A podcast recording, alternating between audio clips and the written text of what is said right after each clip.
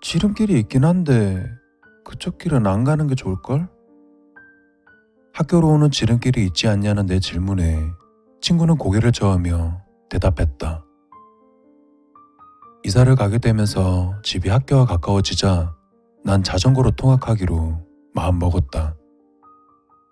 교통비를 아끼는 건 좋았지만 생각보다 거리가 꽤 멀어 좀 더 빠른 길을 찾으려 친구에게 물어보니 돌아오는 대답이 영 이상하다.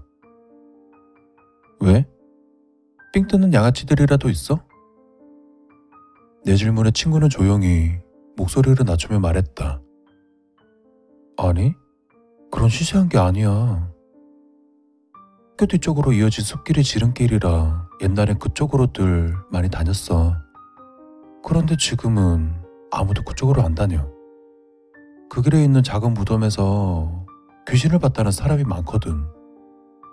난 허탈한 웃음을 지으며 말했다. 야, 귀신? 그런 게 뭐가 무서워?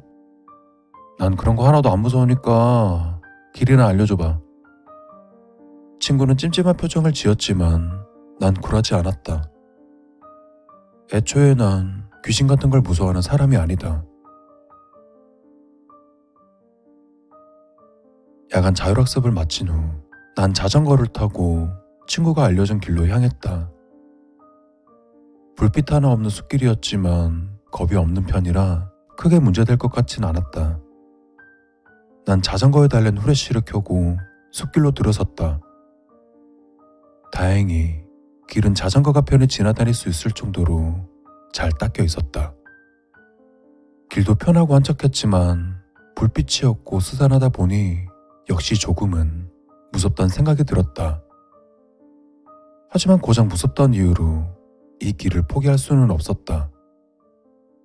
난 무서운 생각을 떨쳐버리려 강하게 페달을 밟았다. 시원한 바람에 잡념이 사라져갈 때쯤 내 눈으로 길 옆에 자리 잡은 무덤 하나가 보였다. 아무래도 친구가 이야기한 그곳인 것 같았다. 역시나 섬뜩한 느낌에 서둘러 그 자리를 떠나려는 내 눈으로 무덤가 한쪽에 앉아있는 소녀의 모습이 보였다. 순간 심장이 덜컹하고 내려앉았지만 너무 생생하고 뚜렷한 그 모습을 보니 오히려 마음이 진정되고 무서움이 사라지게 되었다. 난 자전거를 멈추고는 용기를 내어 소녀에게 다가갔다. 나이는 내 또래 정도 된 것 같았고 하얀 피부에 새하얀 원피스를 입고 있었다. 그녀는 반투명하지도 않았고 공중에 둥둥 떠다니지도 않았다. 그저 피부가 놀라울 정도로 새하얄 뿐이었다. 그리고 조심스럽게 그녀에게 다가갔다. 내가 다가가자 소녀도 나를 발견하곤 고개를 들었다. 그리곤 해맑은 미소를 지어 보였다. 왠지 심장이 뛰기 시작했지만 그건 두려움 때문이 아니었다. 안녕?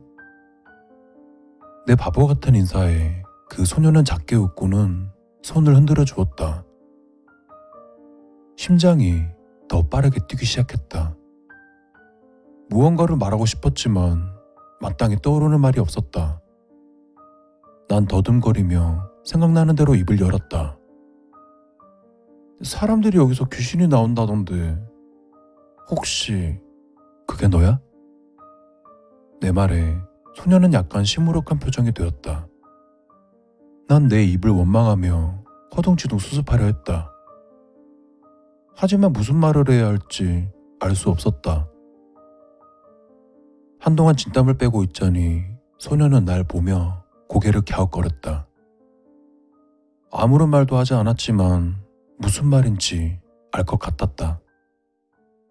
저기 있잖아. 난 네가 전혀 무섭지 않아. 다른 사람들이 이상한 거야. 소녀의 얼굴에 다시 미소가 번졌다. 그 모습에 안심한 나는 작은 목소리로 덧붙였다. 이쁘기만 한데 뭐. 그때 소녀는 내 말을 들었는지 너무나 싱그러운 미소를 내게 보여줬다. 야, 너 표정이 왜 그러냐? 어제 귀신이라도 봤어? 친구의 말에 어제 일을 생각하고 있던 나는 퍼뜩 정신을 차렸다. 그녀는 말을 하지는 못했지만 내 이야기를 잘 들어주었고 잘 웃어주었다. 단언컨대 그렇게 아름답게 웃는 사람은 난 태어나서 본 적이 없었다. 한참을 이야기하던 나는 내일 또 만나자는 약속과 함께 집으로 돌아갔다. 오늘 아침 일찍 그 길로 왔지만 소녀의 모습은 보이지 않았다. 아무래도 해가 떨어져야 나타날 수 있는 모양이었다. 아쉬운 마음이 들었지만 난 그녀의 무덤 앞에 이름 모를 들꽃을 꺾어놓고는 학교로 향했다. 기뻐할 그녀의 표정을 상상하니 절로 웃음이 나왔다. 뭐야, 귀신을 본 표정이 아닌 것 같은데? 친구의 말에 난 배시시 웃으며 고개를 저었다. 얘가 귀신을 보고 정신이 나간 거야? 아님 어디 가서 누구랑 눈이 맞은 거야? 재차 묻는 친구의 질문에 난 웃으며 대답했다. 아마 둘 다? 그날 이후 방과후에 그곳을 가는 건 내 일상이 되었다. 그녀는 무덤 앞에 놓아주는 내 작은 선물에도 크게 기뻐해 주었고 내 유치한 농담에도 잘 웃어주었다. 그녀의 목소리를 들을 수는 없었지만 말을 하지 않아도 그녀가 어떤 감정인지 어떤 생각인지 자연스레 알 수 있었다. 그리고 내 생각이 맞다면 그녀도 나를 좋아하고 있었다. 그녀가 이미 죽었다는 것은 내게 중요한 사실이 아니었다. 비록 만질 수도 없고 이곳을 떠나지도 못하지만 지금의 나에겐 그건 전혀 문제가 되지 않았다. 그저 함께 할 수 있다는 게 너무나 고마웠고 날 보며 웃어준다는 사실이 그저 행복했다. 주말에도 해가 떨어지면 일부러 찾아갔고 한참을 함께했다. 그러던 어느 날 주말, 그날도 어김없이 자전거를 타고 집을 나섰다. 그녀에게 가던 중 숲길 입구에 한 아저씨가 서 있었다. 무심코 지나가려는 나에게 아저씨가 말을 걸어왔다. 요즘 내 딸을 계속 찾아준다는 친구가 자네인가? 난 자전거를 멈추고 아저씨를 바라보았다. 아저씨는 여러 감정이 합쳐진 복잡한 표정을 하고 있었다. 아무래도 그녀의 아버지인 모양이다. 그리고 아저씨의 말에 귀를 기울였다. 나에겐 그의 하나밖에 없었어. 애미 없이 자란 애란 말 듣게 하고 싶지 않아서 뼈 빠지게 일만 했지. 그러다 보니까 딸이 많이 외로웠을 거야. 지금 생각하면 내가 못난 애였지. 조금 부족했어도 같이 있어주는 거였는데. 무덤가에서 처음 그 애가 나타났을 때 내가 얼마나 울었는지 자네는 아마 모를 거야. 길 한켠에 놓인 바위에 앉아 아저씨는 내게 예전 이야기를 들려주었다. 살아생전 외로웠던 내 딸아이. 죽어서라도 함께할 수 있어서 행복했지. 그때나 지금이나 나에겐 정말 딸 하나밖에 없어. 하지만 사람들은 그런 우리 딸을 무서워했지. 지나다니는 사람도 없어졌어. 아저씨는 고개를 들어 나를 보며 물었다. 자네는 내 딸이 무섭지 않은가? 어쨌거나 내 딸은 이미 죽었어. 귀신이라고. 내가 아무리 부정해도 그 사실은 바뀌지 않아. 난 자신있게 대답했다. 아니요. 그 애가 귀신이든 뭐든 전 하나도 무섭지 않습니다. 그리고 잠시 주저하다 말을 이었다. 아저씨만 괜찮으시다면 계속 그 애와 함께 해주고 싶어요. 아저씨는 진중한 얼굴로 천천히 고개를 끄덕였다. 왠지 면접을 보는 듯한 긴장감이 생겨났다. 그리고는 아저씨는 잠시 고민하다 조심스레 입을 열었다. 자네 정말 내 딸과 함께하고 싶은 거야? 아저씨의 말에 난 조금도 주저하지 않고 고개를 끄덕였다. 어떤 상황에서도 그 생각은 바뀌지 않겠지? 딸아이가 자네를 많이 좋아하는 모양인 것 같네. 그렇게 환하게 웃는 건 정말이지 처음 봤거든. 아마 나보다도 자네를 더 좋아하고 있겠지. 괜시리 얼굴이 빨개지는 것 같았다. 저도 그 애가 좋습니다. 무슨 일이 있어도 같이 있을 거예요. 아저씨는 작게 한숨을 쉬며 자리에서 일어났다. 그렇겠지. 그렇게 이야기할 줄 알았어.